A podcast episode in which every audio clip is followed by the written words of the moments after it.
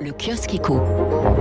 Les grands titres de la presse économique ce matin en ordre dispersé comme souvent le lundi. Commençons par le journal Le Monde qui s'interroge ce matin sur son site internet. Et s'il fallait un nouveau plan de relance? Les efforts engagés jusque-là seront-ils suffisants se demande le journal compte tenu des derniers développements de l'épidémie? Dès jeudi dernier à la sortie du sommet européen, rappelle Le Monde, Emmanuel Macron soulevait la question d'une éventuelle rallonge au niveau des 27. Au niveau national, officiellement le plan de 100 milliards d'euros suffit.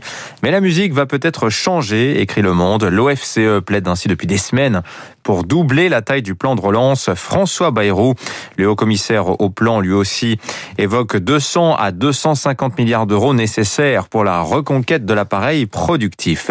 Paris songe à accélérer la relance. L'Allemagne, elle, en revanche, freine. Les échos rapportent que les juges de la Cour suprême de Karlsruhe exigent la suspension du processus de ratification par Berlin du plan européen de 750 milliards d'euros. Ce plan adopté l'été dernier, mais qui n'avance toujours pas. Il se trouve que les deux chambres du Parlement allemand, Bundestag et Bundesrat, venaient de donner leur feu vert au plan. Mais euh, il y a eu cette plainte, donc instruite par la Cour de Karlsruhe, plainte qui émane d'un collectif de citoyens révulsés par le mécanisme d'endettement commun. Voilà qui ne risque pas d'accélérer la levée des fonds qui se font attendre.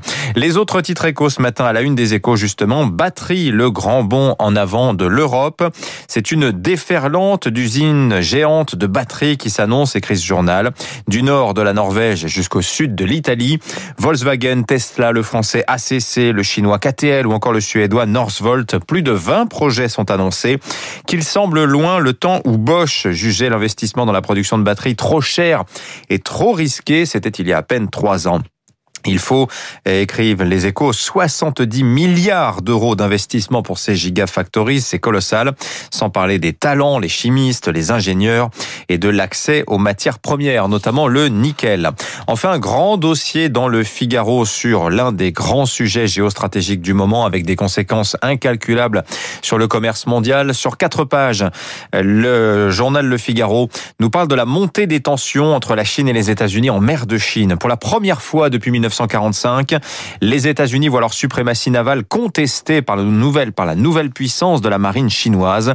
En seulement deux décennies, la marine chinoise a plus que triplé de taille. Elle dépasse désormais la marine américaine en nombre de navires. Alors les bateaux américains sont encore plus grands, plus lourds. La flotte de sous-marins euh, américains est par ailleurs toujours supérieure à celle de la République populaire de Chine. Mais les Chinois progressent vite. C'est une course budgétaire à 10-0 que se livrent les deux puissances. L'avantage longtemps détenu par les États-Unis sur la Chine, est en voie de disparition, écrit le Figaro.